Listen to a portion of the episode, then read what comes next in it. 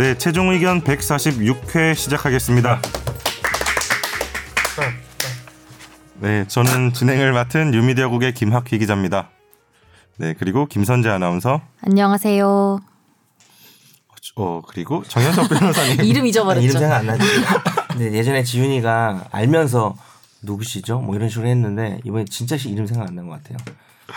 네, 아니에요. 반갑습니다. 정현석 변호사입니다. 네, 그리고 이상민 변호사님도 나오셨습니다. 예, 저도 나왔네요. 반갑습니다. 왜 이렇게 다들 힘이 없어 보이시네. 힘 넘치는데 장난 아닌데 지금 힘이 막 이빨이 올라 아 이빨이 그럼 좀 나갔다 오세요. 그럴까? 지금 잠 안 주무시고 오신 거예요? 아니요 오늘은 진짜로 거짓말 안 하고 한 한 달 만인가? 7시간 제가 3시간 이상 잔 적이 없거든요 한 달 동안 어. 한 7시간 잤어요 일어난 지 얼마 안 됐습니다 한 고시 공부하시죠? 8시 한 20분 올해는 되셔야죠. 네네 추석 때 드디어 네 파이팅. 저 얼마 전에 임찬종 기자가 음. 연락이 왔어요. 잘 듣고 있다면서 너무 반가웠어요. 안 들었으면 좋겠는데 주변 사람들 다 듣더라고요 더 아니, 잘해야겠다 진짜 다 듣고 있나 봐요. 이게 말 안 하는데 갑자기 막 들었다면서 얘기하시는 분들이 음. 있으니까 그러니까 한 번씩 실수를 해주고 말 실수를 해주고 이래야지 지난번처럼 득달 같이 나타나서 그 여름에 비만이 오고 나면 갑자기 지렁이들이 밑에서 빡 나와요. 그럼 비슷한 내일 거예요. 비 온다는데. 지금 지금 지금 판검사들이 다 지렁이라는 거예요 아, 방법사들 변호사들이랑 한번 임찬종 기자도 뭐 지나가나요? 네, 뭐 인천이면 뭐 지렁이라고 할 수도 있을 것 같은데 예 교대 생밥 막국수에서 막국수 한 그릇 하시죠. 아, 거기 좋아하는데. 맛있어요? 네. 음, 맛집이에요? 맛집? 그냥 가기 편하고 네, 아, 그 가까워서. 근처에. 뭐 받았죠 거기서 뭐 네? 좀 PPL 해준 거 아니에요? 아니 좀 많이 받고 있어요. 사랑 받나요? 거기서만 받는 게 아니고 귀염 받나요 혹시? 안 되겠다. 바로 진행할게요. 네네 그걸 이제야 깨달았어요? 네, 청취자 사연 가겠습니다. 임찬종 나올 때부터 그랬어야 되는데 안녕하세요. 다시는 경험하고 싶진 않지만 속 터지는 일이 있어서 상담 부탁드립니다. 사건은 인건비 지원 사업에 선정된 뒤 협약 직전에 무효가 된 일입니다. 무효가 된 이유는 제가 다른 회사 대표로 있기 때문인데 그 회사는 저희 엄마가 운영하는 가족회사로 사정상 제가 무급 대표로 돼 있습니다. 지원 사업의 형태는 입사하기로 한 회사의 인건비를 지원해주는 형식인데 최초로 지원 사업 단체에 문제 제기를 한 건 저였습니다. 다른 회사 무급 대표로 있는 건 괜찮냐고요. 그런데 그렇다면 선정 무효라는 겁니다. 지원할 때 제대로 공지를 해준 것도 아니고 선정 이후에 이런 경우가 어디 있을까요? 작은 벤처 회사에 들어간 거라 인건비 지원이 절실하기도 하고 이 선정됐다는 건 능력이나 요건은 충분하다는 증거인데 속상합니다. 그 사건이 발생된 시간 순서는 경력 단절, 무급 대표, 이 지원 사업 지원, 심사 통과, 어, 스스로 문제 제기, 선정 무효 이렇게 됐는데요. 관련 서류는 충분히 제출했고 서류 심사에서도 통과를 했는데 제가 대표란 걸 숨기거나 할 의도였으면 협약 전 먼저 기관에 문의하지도 않았을 것입니다. 그래서 질문은 제대로 공지하지 않은 책임을 법적으로 물 수 있는지 그리고 서류 심사를 하지 않고 선정해 놓은 뒤 나중에 취소를 했는데 나 홀로 소송 정도로 선정 취소를 또 취소할 수 있을까요? 그리고 어머니 회사는 제 경력하고는 전혀 관련이 없는 분야인데 자격 요건 중에서 미취업 중의 기준이 법적으로 어떻게 되는 건지 마지막 질문이 배보다 배꼽이 클 수 있으니 그냥 이대로 마음 삼키며 사는 게 나을까요? 아니면 다른 중재 기관이 있을까요? 이건 4번부터 답해 주신 게 어떨까요? 막 삼키면서 사셔야죠. 삼키면서 사셔야 되고, 그러니까 이거 지금 보내 주시면서 요 참여 기관 및 참여 자격에 관한 공문도 같이 보내 주셨는데 예, 여기 보니까 요건 중에 요건이 총 세 가지예요. 근데 그 세 가지 중에 두 번째 요건이 경력 단절, 그러니까 임신, 출산, 육아, 가족 구성원 돌봄 등 이유로 경력이 단절되었고 해당 사유로 미취업 중인 분이라는 요건이 있거든요. 근데 어느 대- 회사의 대표로 있으면 고용보험상으로는 이분이 대표로 저그 취업을 하고 있는지 없는지 여부가 체크가 안 돼요. 네. 왜냐면 대표로 돼 있으면 회사 임원으로 등재가 돼 있으면 4대 보험 중 2대 보험이 안 들어갑니다. 음. 뭐하고 뭐가 안 들어갈까요? 어, 나 고용보- 대표인 적이 없어서 잘 모르겠다. 고용보험하고 또 하나 뭐가 있을까요? 산재보험이 안 들어갑니다. 음. 예. 왜냐면 저는 보조금 국가보조금 사업을 많이 하니까 근데 이 요건에서 지금 여기에 명백하게 써 있지는 않은데요. 그러니까 경력 단절 요건에 해당이 안 돼요. 또 회사의 대표로 등재가 돼 있으면 경력 단절 요건은 절대 해결이 안 되거든요. 그러니까 만약 이게 그러니까 서류 통과 단계에서는 그것까지 심사를 못 하니까 그냥 넘어가게 되는데 요거 돈 받으셨으면 국가보조금 이거 부정수급으로 해결이 됐고 나중에 세배 토해 내셔야 되고 재수 없으면 정말 돈이 커지면 국가 저 보조금 관리법 위반 사기 요런 쪽으로 고발까지 당할 수가 있어요. 그러니까 요거는 음. 지금 발견돼 가지고 안 받으신 게 전 천만 다행이라고 봅니다. 어, 깔끔하게 정리가 되네요. 예. 그러니까 자기만 이게 문제되는 게 아니라 이 지금 어디 들어가시면서 네. 얘기를 하시잖아요. 그거 수급자가 굉장히 문제가 돼요. 그러면은 자기 회사에 자기가 지금 다니고 있는 회사의 오너한테까지 이게 영향을 미치게 되게 되거든요. 음, 이제 그걸 의- 의도적으로 노려서 한 몇 억 정도를 사기를 쳤던 사람이 사건을 맡은 적이 있습니다. 예. 실형이 나왔습니다. 네. 이분은 그런 건 아니잖아요. 그런 건. 그런 건 네. 전혀 아니죠. 네. 예. 그러니까 뭐 그런 경우도 있으니 아, 오해하시면 안 되고요. 전혀 아니고 그러니까 미취업 중의 기준은 법적으로 그걸 뭐 이게 나의 경력과 관련이 있는 분야인가 안 분야인가 뭐 이거 전혀 따지지 않고요. 예. 대표로 등재가 돼 있으면 그거 경력이 있는 걸로 칩니다. 형사 당국에서 좀 예민하게 다루는 사건이니까 이분이 이제 거기에 해당하는 건 아니지만 어, 그, 그 범죄자들 그 범죄자들에 대해서 되게 상당히 촉각을 곤두세우는 그런 사건이어서 음, 조금 지금 상황이 좀 안타깝지만 방법이 좀 그런 것 같네요.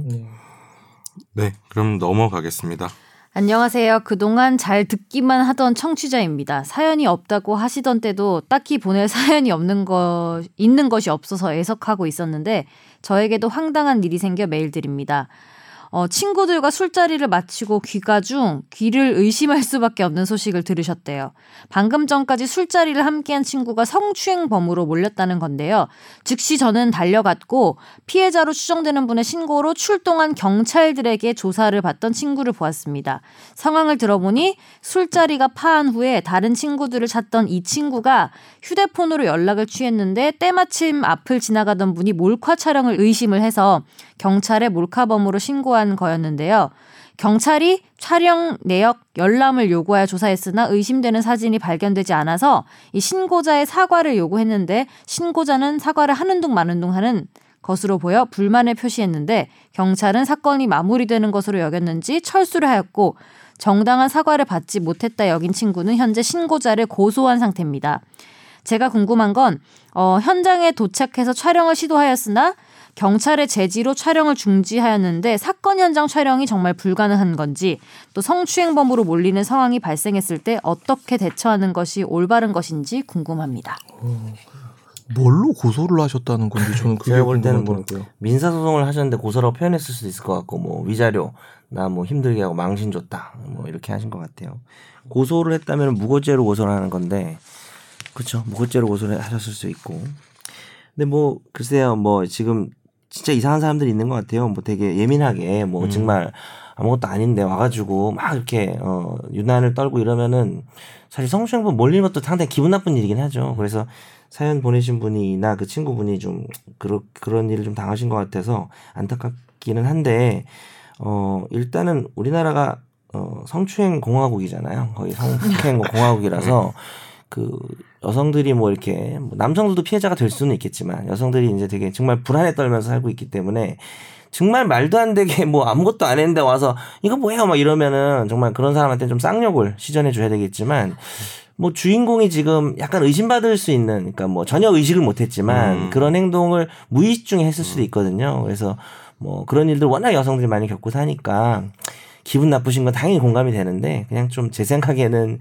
어, 어느 정도까지 과정인지 막 의- 이유도 없이 의심해 놓고 사진 막 까보고 없으니까 어, 그럼 됐어요. 뭐 이러고 가면은 진짜 좀 쌍욕을 해줘야 되겠지만 뭐 그런 게 아니라면 만약에 좀 제가 좀 정확히 모르겠지만 네. 의심할 만한 사정이 그 여자 입장에서 생각했을 때 있었다면은 조금 관대하게 넘어가 주시는 것도 어떨까라는 생각이 들어요. 뭐, 뭐 정확히 어떤 경우인지 는 모르겠지만 그러니까 이 보내주신 글만으로 봐서는 이게 의심받을 상황인지 아닌지 잘 그렇죠. 모르겠어요. 그래서 네. 별것- 이분도 잘 모르, 모르실 것 같고. 그쵸 네. 친구시니까 그래서 뭐 상황에 따라서 뭐 근데 이거는요. 그러면 이거를 그러니까 이 사연 보내주신 분이 친구의 친구인 거잖아요.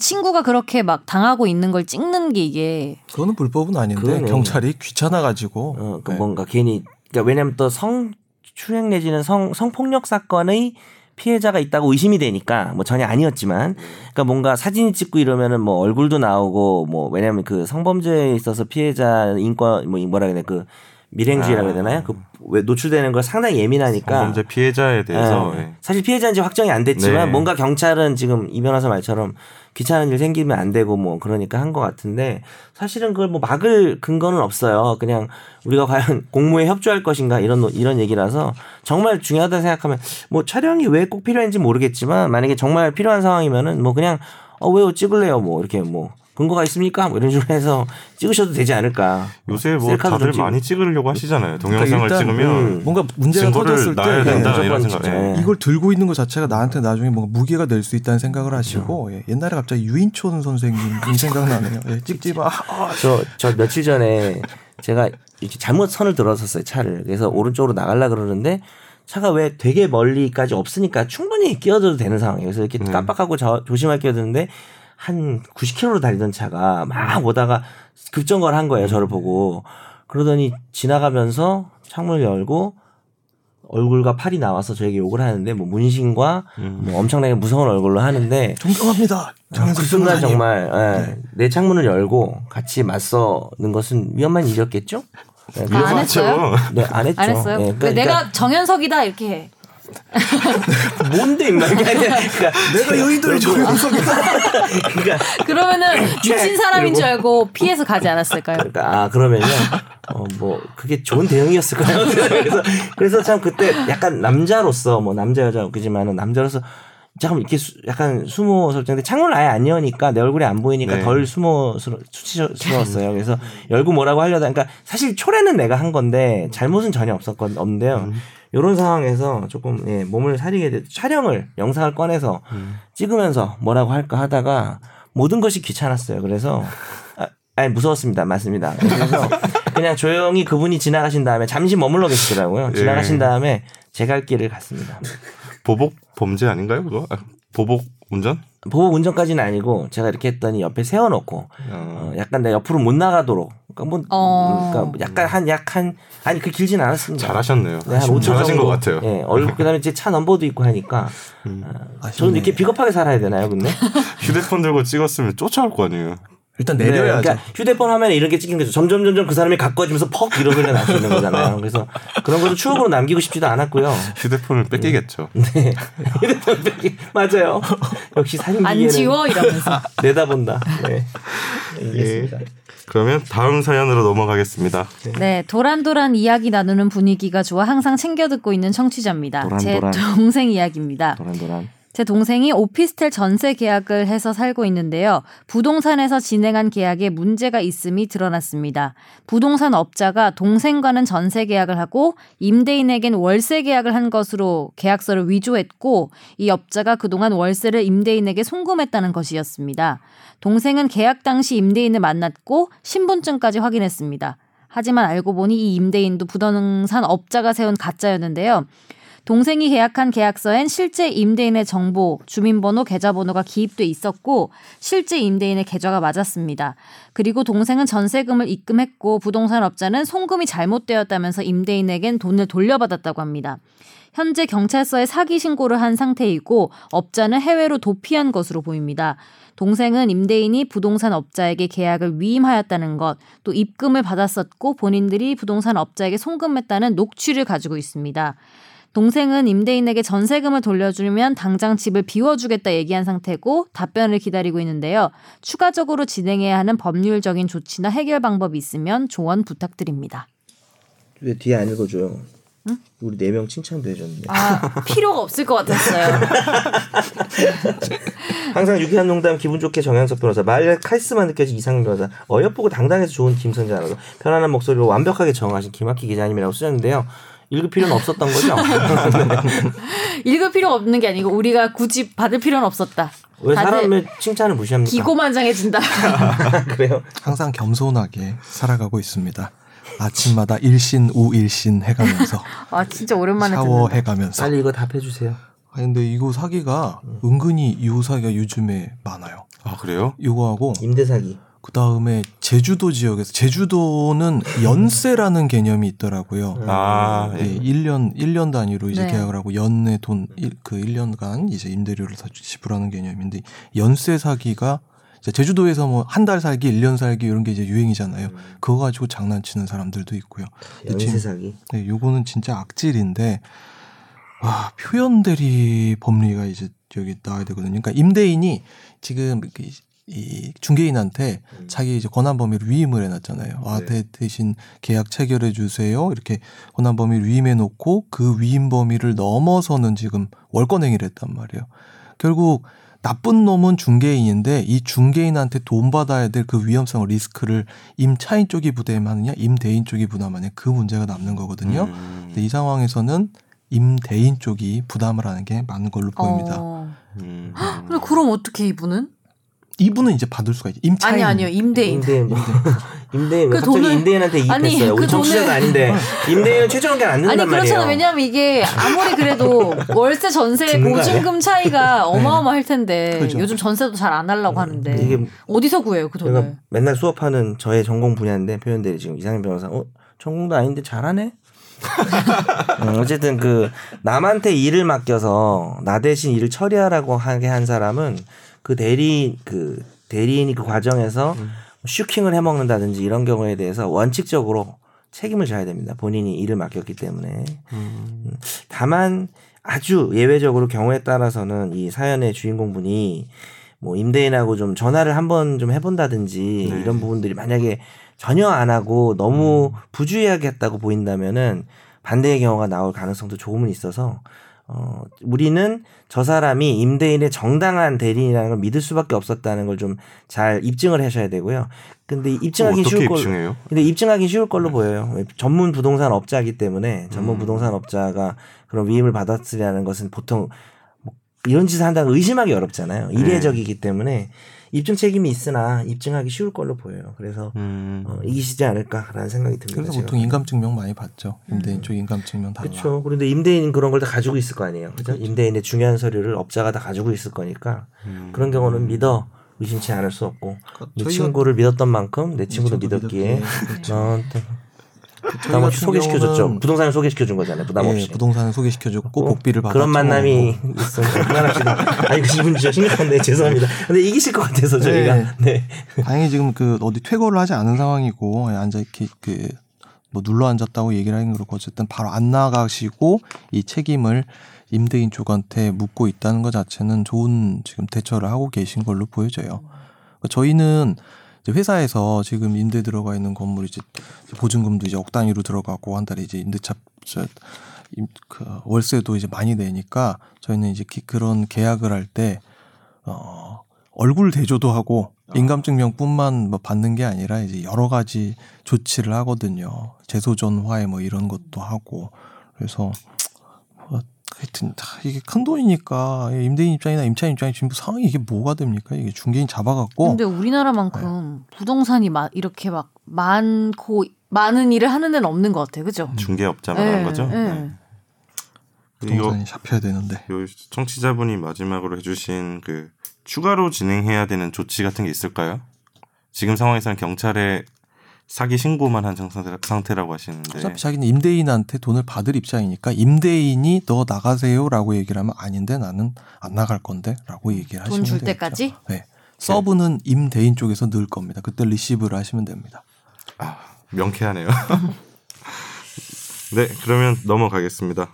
화재의 판결. 네, 화재의 판결로 갈게요. 우 씨는 경기도 하남시의 한 아파트를 보증금 4억 원에 임차하기로 하고 집주인 죄송합니다. 아, 화가 나서 이분이 지금 우모 씨로 할게요. 집주인인 김모 씨와 양모 씨에게 나 드립치는 거 싫었어. 차단. 그래서 이 우모 씨가 집주인인 김모 씨와 양모 씨에게 계약금으로 4천만 원을 지급을 했습니다. 그런데 문제가 생긴 게 우 씨의 반려견 때문이었는데요. 반려견 세 마리를 키우고 있다는 사실을 뒤늦게 한 집주인이 새 아파트의 반려견이 웬 말이냐며 계약을 무르겠다면서 같은 달 내용 증명 우편으로 계약금을 수령할 계좌번호를 알려주지 않으면 이를 공탁하겠다는 내용을 통지했습니다. 집주인 측은 법원에 계약금 4천만 원을 공탁했고 우 씨는 같은 해 3월 공탁금을 수령했지만 계약한 아파트에서 살 수 없게 되자 이 집주인 김 씨 등을 상대로 소송을 냈는데요. 최근 서울중앙지법은 이 계약금 반환 청구 소송에서 1심보다 700만 원이 많은 1,200만 원을 지급하라면서 원고 일부 승소 판결했습니다. 이거는 그러니까 일단 법리를 잠깐 설명하면 반려견을 떠나서 계약을 하면서 4억짜리 보증금의 10%인 뭐 10%를 보통 하죠. 네. 뭐 10%꼭 할 필요 있는 건 아니지만 그래서 4천을 주고 받으면서 보통 매매든 임대차든 중간에 갑자기 변심해가지고 안 하게 되면 그 금액만큼 물어줘야 되니까 계약금을 준 사람은 그걸 포기하고 계약을 끝내는 것이고 대부분 네. 아시겠지만 받은 사람은 그 계약금의 두 배 그러니까 결국 그 계약 금액만큼을 돌려주도록 되어 있는 건데 결론은 뭐 이게 좀 반려견 얘기도 하겠지만 임대인이 뭐 이런 반려견 때문에 일방적으로 해지하는 건 잘못이니까 원칙대로면은 4천만 돌려줄 게 아니라 어, 4천을 더 얹어줘야 되는 8천을 줘야 그쵸. 된다는 거죠. 어, 그러니까 추가로 4천을 더 줘야 되는 상황인데 어, 일단은 잘못한 것 같다. 임대인이 이- 이런 반려견 때문에 해지하는 거는 잘못됐는데 뭐 임차인이 뭐 딱히 그렇게 큰 손해를 입은 건 아니어서 4천까지 추가로 더 받는다기보다는 뭐 1,200만 원 정도 손해를 그러니까 4천은 당연히 돌려받고요. 그러니까 뭐 아마 5,200을 돌려주는 게 되겠죠. 네. 일단 판결의 금액은 일단 그렇게 정리가 됐습니다. 그리고 우리가 얘기할 부분은 그거죠. 뭐, 어, 여기서 이제 몇 명이에요? 이렇게 물어본 거죠. 몇 명이에요? 이제 두 명이에요. 이렇게 말한 건데, 반려견 세 마리까지 있었는데, 그러면 그 얘기를 안 한 게 잘못이냐 해서, 반려견 세 마리가 있으면 다섯 명인데요? 이렇게 말을 했어야 하는가? 뭐 그건 아니겠죠. 그죠? 사람 숫자니까.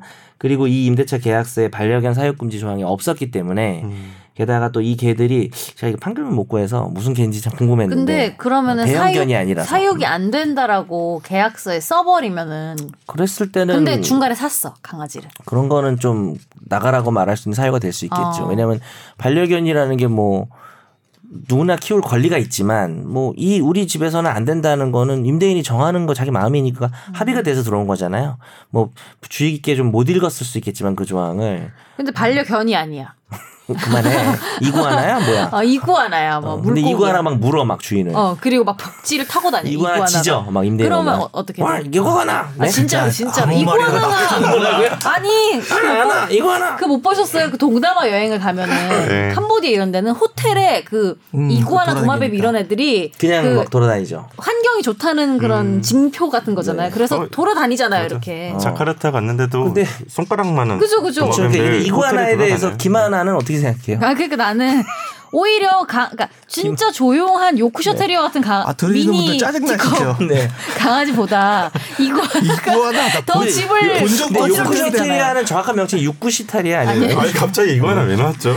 아니 죄송합니다. 그러니까 꼭 반려견이 아니고 그 얘기하다가 네, 정통 사육 법률 반려에 팟캐스트를 대해서 반려자도 해석 문제죠. 근데, 근데 목줄을 반려자 매놨어. 금지죠. 남편을 막 목줄을 매서 남편이 또 지져. 남편 이러면서. 근데요 문제가 뭐냐면 반려견 사육 금지 조항이? 있었을 때 그게 반려견이 아닌 반려고양이다. 묘 그럴 수 있죠. 반려 반려묘 이런 게 있으면은 해석의 문제가 있겠죠. 반려견이 정말 개, 아, 그러니까 개 강아지만 정말 싫어한 거였는지 아니면은 일반적으로 반려동물, 그러니까 뭐 반려견 등 뭐 이런 표현이 아. 있었으면은 그것도 금지가 되는 거고 해석이 남는 거겠죠. 네. 그러니까 이게 되게 딴소리긴 한데 하지 마 그럼. 아, 우리나라 임대차 계약서를 보면은 특히 이런 저 표준 임대차 계약서라고 되어 있는 게 한 장, 두 장, 한 장짜리 많이 쓰잖아요. 원래는 그렇죠. 예. 네. 근데 보증금이 막몇 억짜리 네. 엄청난 재산이 왔다 갔다 하는데 임대차 계약서 한 장짜리 쓴다는 게 말이 안 되더라고요. 그러니까 제가 그때 아. 샌프란시스코에 있을 때 예. 샌프란시스코에서? 샌프란시스코에 갔을 때 그때 월 3천 달러 아, 이제 투룸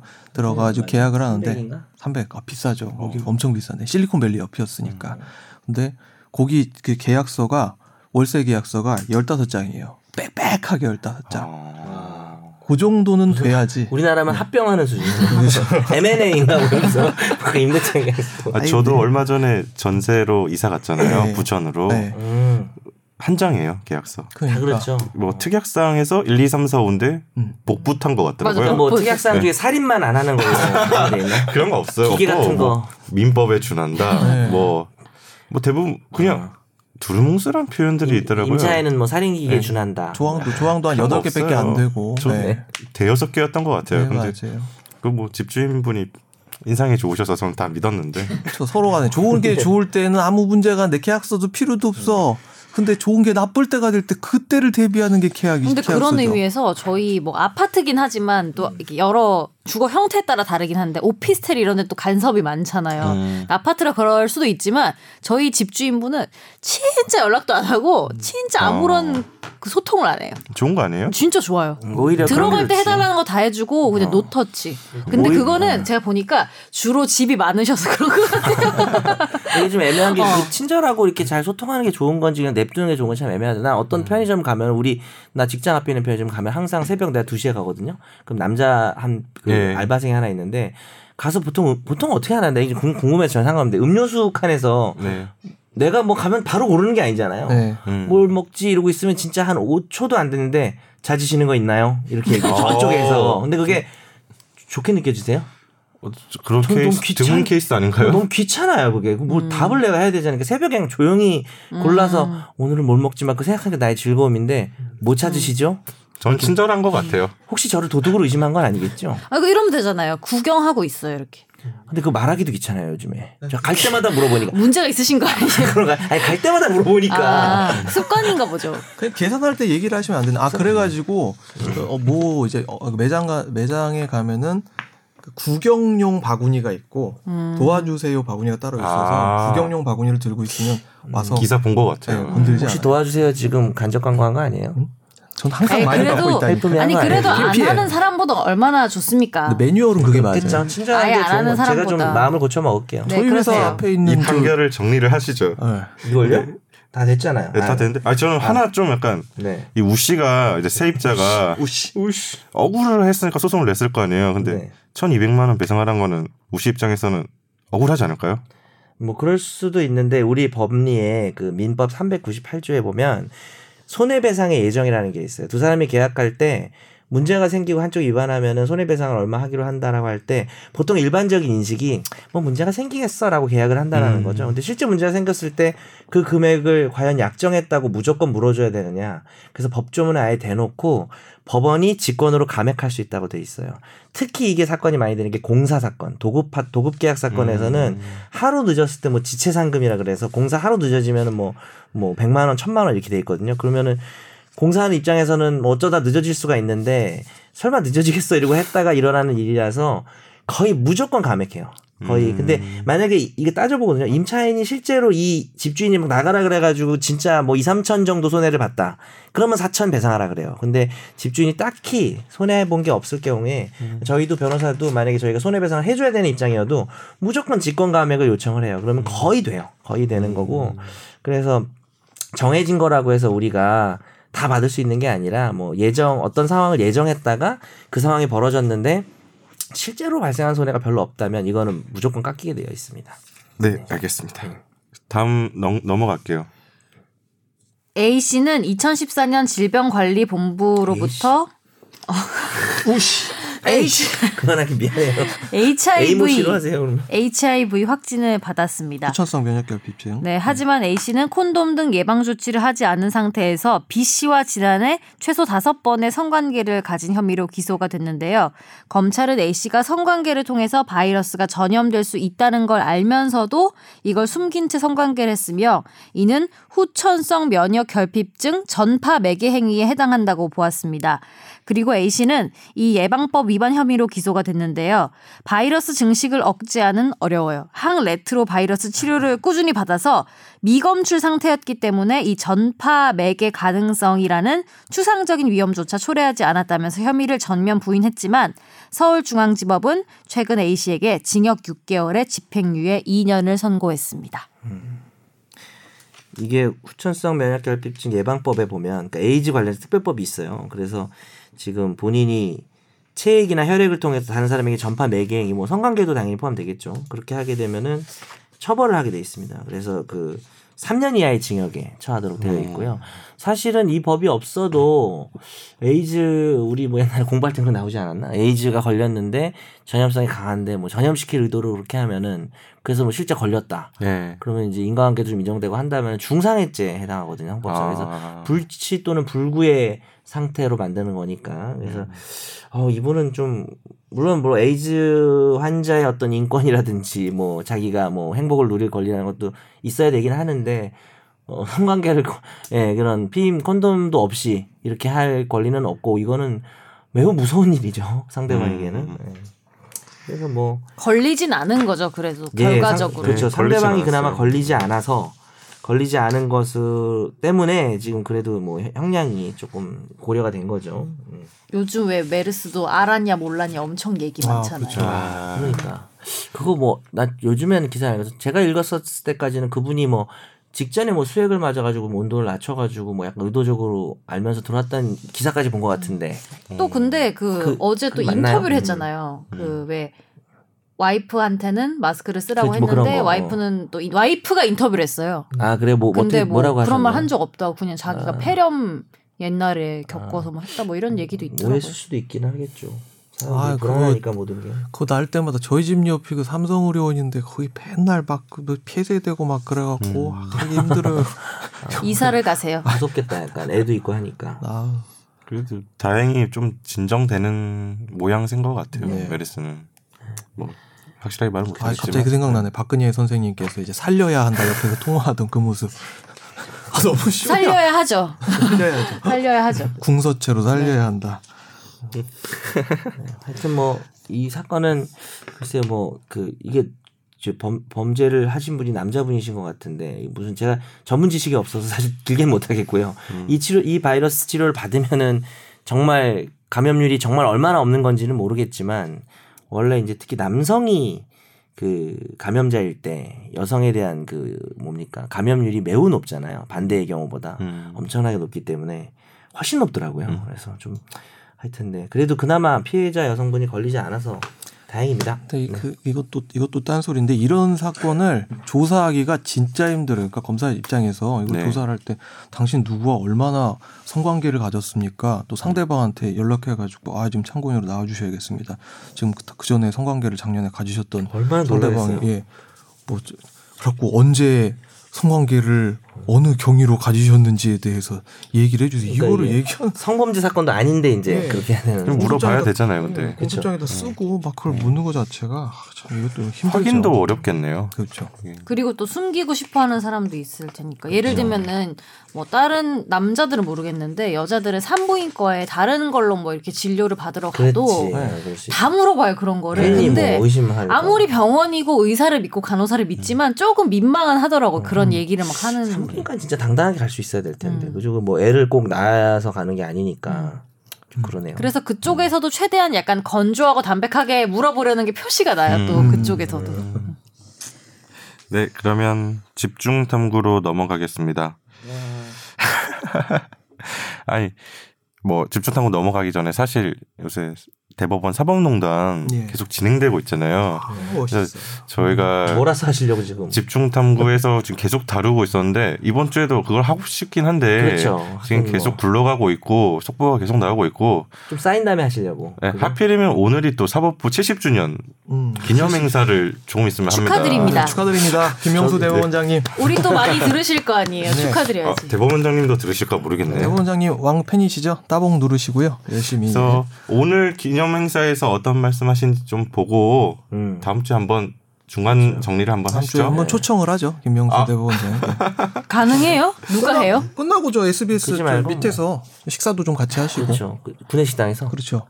그 따로 초청하죠. 여기서 초청을 할까요? 제가 마카다미아도 사다 드릴 수 있고 그 정도면. 근데 이 중에서 아는 사이인 사람 있어요? 예, 제가 뭐 한 진짜? 네, 뭐 한 달이 건너서 아니 아니 직접 남자들이 다 허세 부리는 거예요. 나 걔 알아 이런 거. 음. 그럼 해보고 싶었어요. 없는 거죠, 손흥민 알잖아요. 학교 기자님. 손흥민이랑 두 번 만났죠. 그렇죠. 하여튼 남자들 다 이런 데니까. 이런 거야. 지인이네 지인 걔나 알아. 잘 알지. 뭐 이런 거 있잖아요. 사진도 같이 찍었는데. 사진들. 잘 알죠. 네, 황희조랑 사진도 찍고. 그러니까. 그 어깨 위쪽에 약간 머리 나온 식으로 찍지 않았나요?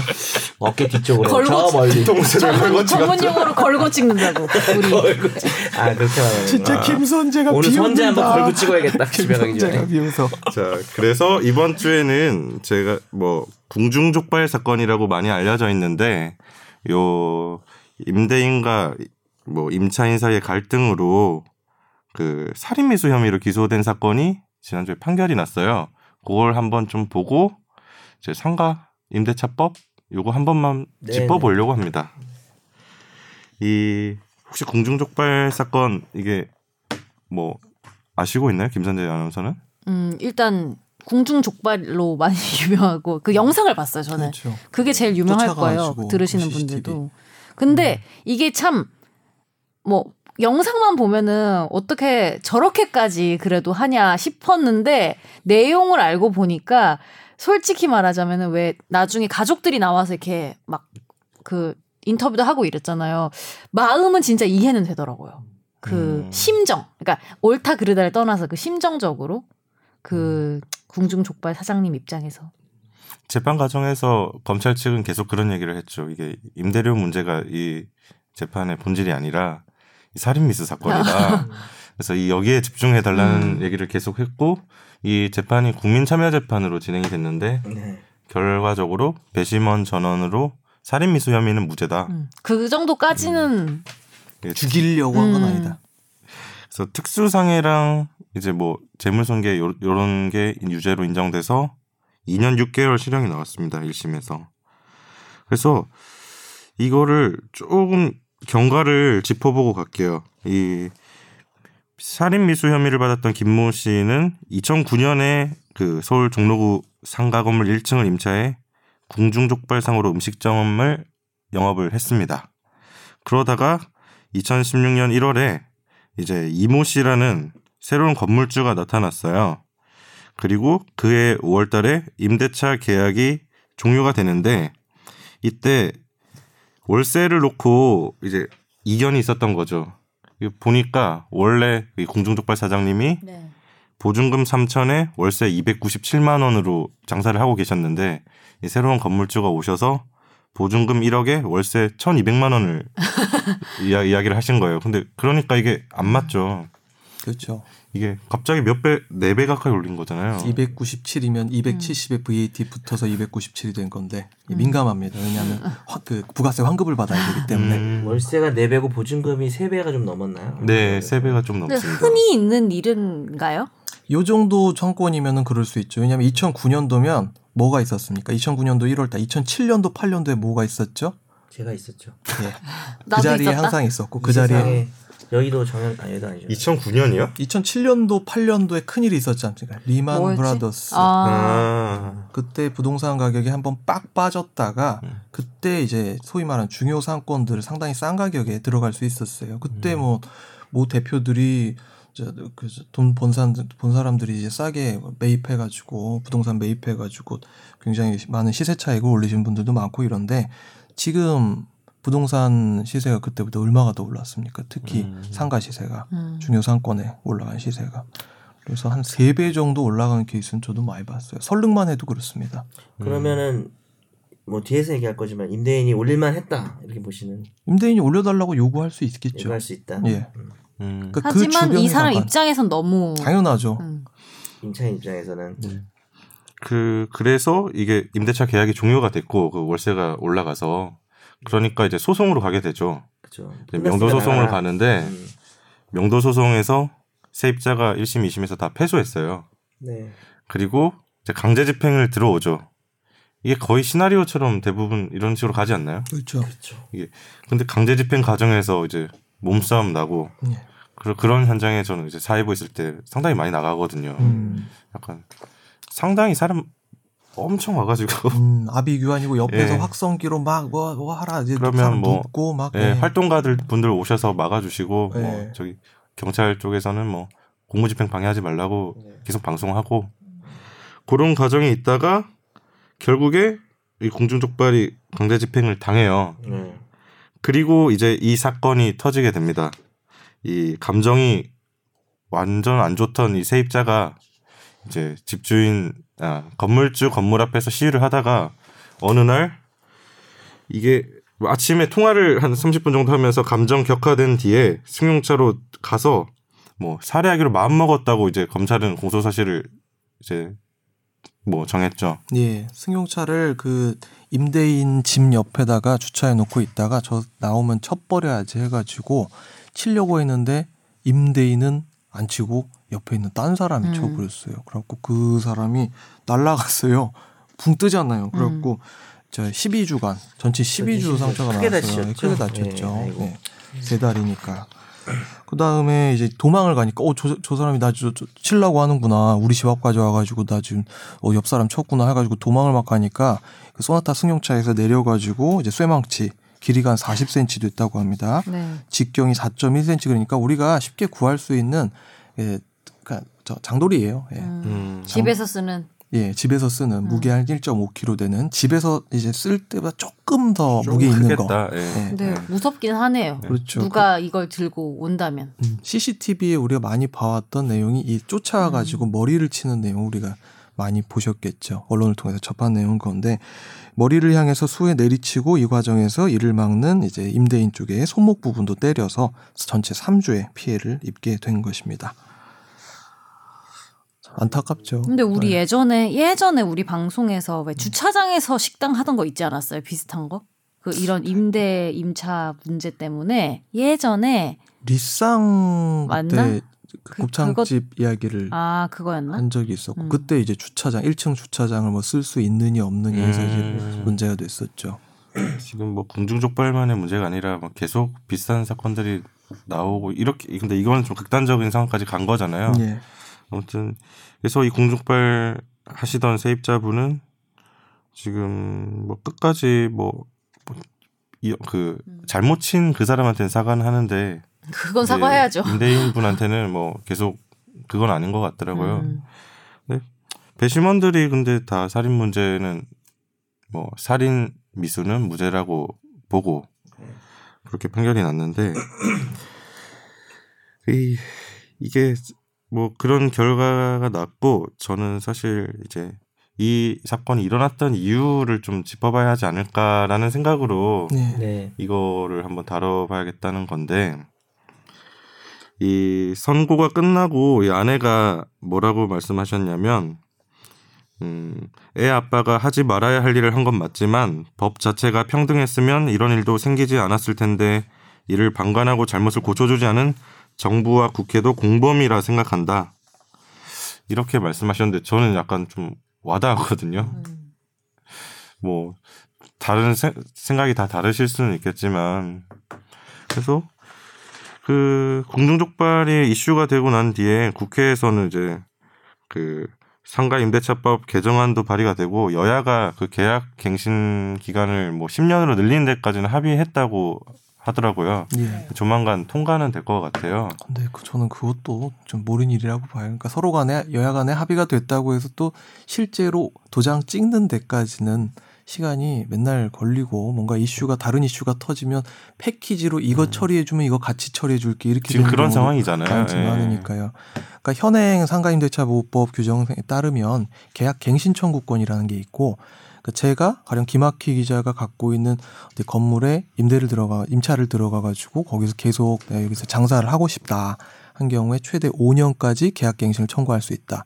그 임차인이 해당 이제 계속 그 자리에서 일을 하면서 그 자리에 공력을 쌓아주는 게 있거든요. 음. 그러니까 특히 이런 장사 같은 경우에 맛집이 이제 생기게 상권을 만들어 줄 수도 있는 거고. 근데 그렇죠. 가치를 누가 창출했느냐, 네. 건물을 거기다 세워놓고 소유하는 자냐, 아니면은 열심히 장사를 한 자냐, 뭐 이런 문제일 수 있겠죠.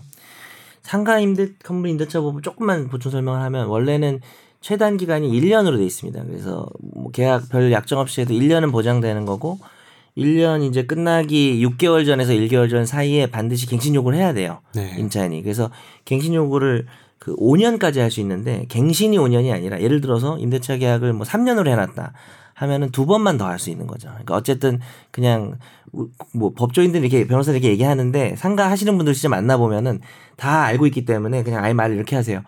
어쨌든 5년은 보장되는 거잖아요. 이렇게 말씀하시고 뭐 주의할 점은 뭐 기본 지식이긴 한데 뭐 세 번 이상 임료를 좀 밀렸다든지 이런 상태에서는 이 5년도 보장을 못 받아요. 그래서 아무 문제가 없을 때만 최대 5년까지만 보장이 되는 걸로 법이 되어 있죠. 지금은 네. 그래서 공중족발 사장님이 2009년에 장사를 시작하셨으니까 그렇죠. 해당이 안 되시는 거죠. 5년은 네. 확실히 지났으니까 음. 뭐 어떤 사유로든 5년이 지났으면 이제 갱신 요구라는 게 없어요. 아예 아예 없는 거죠. 그러면은 뭐 보증금이나 월세를 올리는 시점 같은 거는요. 그게 이제 그 음. 5년이 되는 거죠. 음, 그러니까 그럼 만약 10년이 되면은 그것도 똑같이 10년으로 음. 하겠다는 얘기잖아요. 그러니까 예. 동일 조건으로 5년을 간다는 건 어, 아닙니다. 그쵸, 예. 예. 1년마다 계약 갱신을 아, 제 말이 그 말이에요. 그러니까 예. 10년이라고 했을 때 그 조건을 조건을 계속 연 9%, 그러니까 연 9%, 음. 5% 이런 식으로 제한이 있어요. 대통령령이 맞아요. 정하는 범위 내로 예, 제한을 해 가지고 1년마다 올릴 수 있는 그 범위를 이제 잘라 놓고 있죠. 그러니까 계약이 존속 중인 상황에서 아 이게 물가 변동해서 도저히 안 되겠다 올려달라 뭐 그런 일은 잘 없겠지만 내려달라도 원래는 가능해요. 근데 올리라고 할 때는 뭐 몇 프로라든지 한 번 연장해 올렸으면 1년 동안 못 올린다는 제한이 있는데 최대 하여튼 5년이니까 있을 수 있는 건 여튼 5년. 그렇죠. 그러니까 5년이 지나는 순간은 뭐 10배를 올려도 되는 거예요. 지금 법상으로는. 음. 그러니까 존속 중에는 뭐 제한이 있지만 그래서 문제가 되는 거죠. 그러니까 이게 제일 저건 게 젠트리페이, 젠트리피케이션 문제가 제기가 되잖아요. 그러니까 원피케이션이요? 예, 상수동이나 이런 쪽에 이제 구 이태원, 홍대 그렇죠. 이런 데. 예. 그런 상권들이 이제 확 올라오고 나서 거기에 비싼 임대료를 감당할 수 있는 프랜차이즈 매장들이 들어오고 그러니까 그 거리에 특색이 사라지게 되고 그럼 사람들이 빠져나가고 그리고 그 자리에 있었던 특색 있는 매장들도 다른 곳으로 다 옮겨가고 그래서 가로수길도 지금 다 많이 없어졌잖아요. 기존에 근데 있었던 요즘에는 매장. 그래서 들어보면 사업하시는 분들 얘기를 들어보면은 아예 여기서 몇 년만 요걸 자리 잡게 만들어서 자기 아이디어로 살려놓은 다음에 이거를 권리금을 주고 다른 사람한테 넘겨버리는 거예요. 통째로. 그럼 자기는 여튼 건 있죠. 그러니까 보증금 빼는 거 플러스 더 받아서 나가서 또 다른 뜨는 동네 가서 사업을 하고 계속 돌고 도는 식으로 사업을 맞아요. 하시는 분들이 되게 많다더라고요. 맞아요. 그렇죠. 그래서 그래갖고. 최근에 한 몇 년 사이에 그 권리금을 차라리 보장해 주자 그래서 음. 권리금 받는 거를 임대인이 방해하거나 뭐 이런 것들을 금지하는 법들이 많이 신설되기는 했어요. 그런 우회적인 방법도 있긴 하죠. 음. 그 참고로 72의 법칙이라는 게 있는데 72의 법칙이 뭐냐면 연 이율 곱하기 이제 몇 년 해서 곱하기 72가 되는 숫자가 그 재산이 두 배로 늘어나는 숫자를 의미하거든요. 그러니까 연이율 6%다 그러면은 이건 12년이 지나면 100만 원이 200만 원이 되는 거예요. 근데 우리나라 2010년도 그러니까 2000 아까 말씀드렸듯이 7, 8년도에 리만 브라더스 사태 터지고 나서 세계 금융 위기가 터지고 나서 2010년도부터 2018년도까지 부동산 특히 상가 임대차 계약에 있어서 그 월세 인상률을 살펴보면 지금 더블 넘었거든요. 네. 네, 10년 동안 더블이 뭐예요? 한 2.8배 정도 봅니다. 그러니까 그 당시에 예전에 처음 그 가격으로 지금 이 궁중족발분도 2009년도에 음. 계약하시고 나서 2016년도에 이 문제가 터졌잖아요. 더블, 따더블 오른 경우는 사실 여기저기 흔해요. 음. 그러니까 이게 과연 궁중족발 사장님만의 문제냐? 그건 아니라는 거죠. 모든 자영업자가 겪고 있는 문제지 않을까요? 예. 이건 저도 새 살고 있지만 네, 그다음에 저 건물에다가 매 월마다 이렇게 갖다 바치고 있지만 아, 어떻게 해야 될까요? 있죠. 근데 저는 약간 물론 정말 그런 마음은 다 이해가 돼요. 여튼데 생존이 걸린 문제고 생계가 걸린 문. 여튼 집주인은 뭐 이거가 뭐 계약이 끝나고 한다고 해서 생계에 영향을 받을 정도는 대부분 아닐 거 아니에요. 그 정도면은. 근데 그 임차인 입장에서는 생계가 걸린 문제고 당장 빼면 내 직업이 사라지는 그런 거잖아요. 마음은 이해가 되는데 현실적으로 봤을 때 집 주인이나 건물주한테 이런 아량을 바라는 거는 그렇죠. 그게 또 솔직히 뭐 하- 기대할 수가 없는 부분이잖아요. 그래서 저는 오히려 더 문제가 되는 게 너무 비슷한 동네 동일 업종이 많은 게 더 문제인 것 같아요. 왜냐하면은 여튼 동일 업종 너무 우리나라 자영업자가 많으니까 그게 종류 같은 종류를 하는 사람이 조금만 줄어도 수익이 훨씬 올라갈 거 아니에요. 그 동네에서는 최소한. 그러면은 충분히 이렇게 빠듯하게 안 내도 되고 하는 그런 게 있을 것 같은데 진짜 한 다리 건너서 치킨집 있고 이러면은 매번 있으면서도 빠듯하잖아요. 그게 더 문제인 것 같아요. 제가 거기- 느끼기엔. 거기다 하나 더 하자면 그 임대인 중에서도 차라리 대출 많이 없고 그냥 그런 사람이면은 나아요. 그러니까 네. 내가 이걸 당장 임대 임대를 빡빡하게 돌리지 않으면은 아, 도- 아, 돌리지 않더라도 살아나가는데 문제 없는 분들은 그런 사정에서 자유로운데 음. 갭 투자를 많이 해요. 우리나라에 그런 문제는. 돌리는 거지. 네, 갭 투자를 많이 하고 특히 아까 이거는 상가의 문제지만 주택의 문제 있어가지고 요즘 반전세가 그- 그 반전세 월세 흔한 이유가 뭐겠습니까? 갭 투자 이자 내려고 하는 거거든요. 그러니까 갭 투자가 갖고 있는 문제가 진짜 많은 거예요. 그러니까 돈이 없는 사람이 돈을 무조건 끌어가지고 갭 투자를 한 다음에 그 이자 메꾸기 위해서 뭔가 이렇게 쥐어짜는 지금 임, 월세 내는 사람을 쥐어짜는 구조. 이게 상가로 들어가게 되면 이 피해가 이런 식으로 이제 나, 나타나게 되거든요. 그러니까 저희 주변에도 저희 회사 주변에도 보면 맛있는 집인데 임대료를 감당 못해서 점점 주택가 안쪽으로 들어가요. 아. 여기서 장사하다가 저쪽으로 들어가고 더 안쪽으로 나오지는 못할 망정. 네. 그리고 거기다가 이제 현수막을 걸고 나가요. 음. 구 임대료가 뭐 월세 3천에 297이었는데 새로 뭐 1억에 3천을 요구해서 나갑니다. 우리를 앞으로 더욱 사랑해 주시기 바랍니다. 이러면서 가는 거거든요. 결국 그 사람이 망치만 안 들었다 뿐이지 그 상황이 지금 이 궁중족발 사장님하고 뭐가 다르겠어요. 똑같죠. 감정적인 부분 지금 엄청나게 2016년에 처음 저 뭐 나가라 이렇게 얘기를 해놓고 5월 달부터 강제 집행 실제로 진행되고 문제 터지기까지 만 2년이에요. 2년간 서로 싸워봐요. 그러면 그렇죠. 네. 강제 집행이 뭐 열 몇 번 시도했는데 다 실패했더라고요. 그래요. 그 과정에서 이분 또 손가락도 이제 잘려 예. 잘려 나가는 사태가 발생하고 이랬으니까. 강제 집행 현장 한번 그때 나가 보셔서 아시겠지만 음. 강제 집행 현장에서는 서로 간에 감정이 완전 폭발합니다. 그 신과 함께 만화 아시죠? 이 네. 편이 이승편인데 이승편 맨 마지막 장면에 보면 거기 이제 한울동이란 곳에서 여섯 명의 이제 죽음이 예, 예- 예시되는 그런 장면으로 마무리를 짓거든요. 근데 스포일러 했다? 아 스포일러 언제 나오는지 나안말안 돼. 봤는데. 어 나도 안 봐서. 네. 나 방금 이 사건 읽느라고 못 들었어요. 다행이다. 뭐 스포일러 했어요? 이거 그래서 어떻게 하면 좋을지 뭐 어렵다. 그러니까, 주, 그러니까 주장은 우리, 그런 거잖아요. 지금 우리 뭐 부동산 시장이 건강하지 않아서 그래요. 이거는 음. 전체 어떤 그 원류로 올라가 보면 전체적인 문제는 이거는 임대 임대인과 임차인 간의 뭐 악의 싸움 이게 아니라 우리나라 부동산 시장 음. 미쳐가지고 그렇습니다. 네. 그러면 이거 법을 개정해도 그 효과는 없다고 보시나요? 법을 개정할 사람들이 거기에 있어서 이득 보는 사람들이 세고 셌어요. 국회의원들, 음. 우리나라 국회의원들 예, 재산 뒤져보면요. 예? 어느 쪽으로 하면 이득을 임대인 쪽이죠. 임대인 쪽에서 네.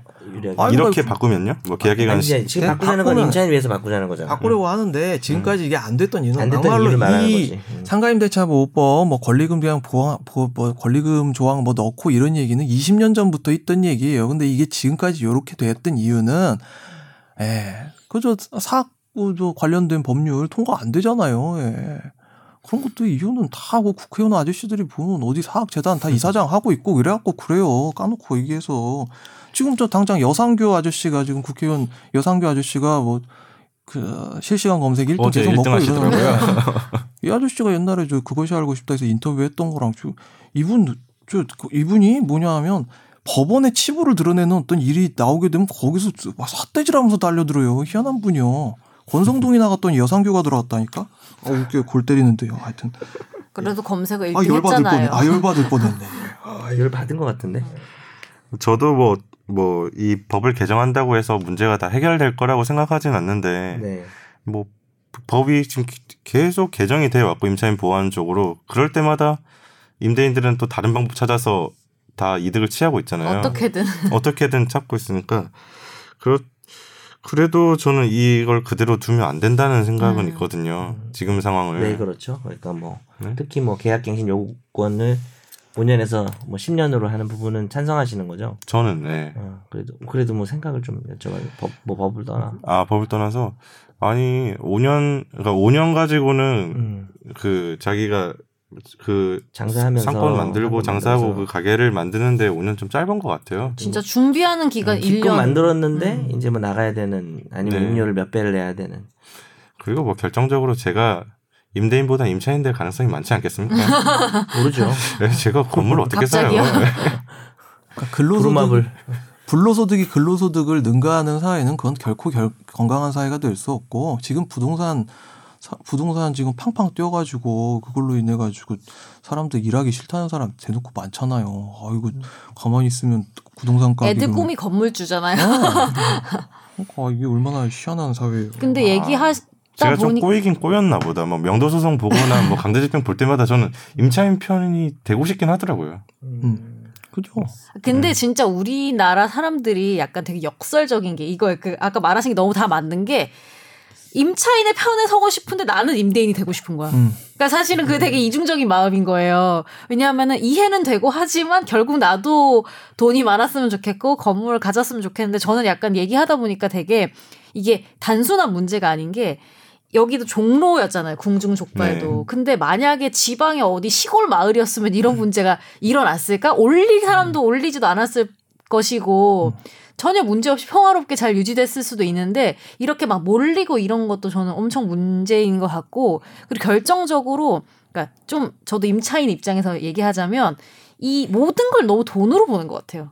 여튼 상권 물론 장사하는 것도 돈이긴 한데 이 상권을 살리고 문화를 만들고 특히 홍대나 이태원 이런 데는 그런 거 사실 돈으로 우리가 막 정부에서 돈을 주고 만들라고 해서 실패한 사례들 엄청 많았잖아요. 근데 예. 자연스럽게 만들어지는 건데 그런 거에 대한 가치를 너무 약간 돈 돈으로 따지려는 것 자체가 좀 그러니까 사람들이 약간 많이 꼬여 있는 것 같아요. 그냥 근본적으로. 예, 맞아요. 그러니까 부동산이 이런 식으로 미쳐 돌아가면서 저는 느끼는 문제가 동네가 특색이 일도 없어져요. 음. 그렇죠. 예, 다 어디 가면은 1층에 올리브영 붙어 보이고. 진짜 가로수길 사례가 네. 딱이다.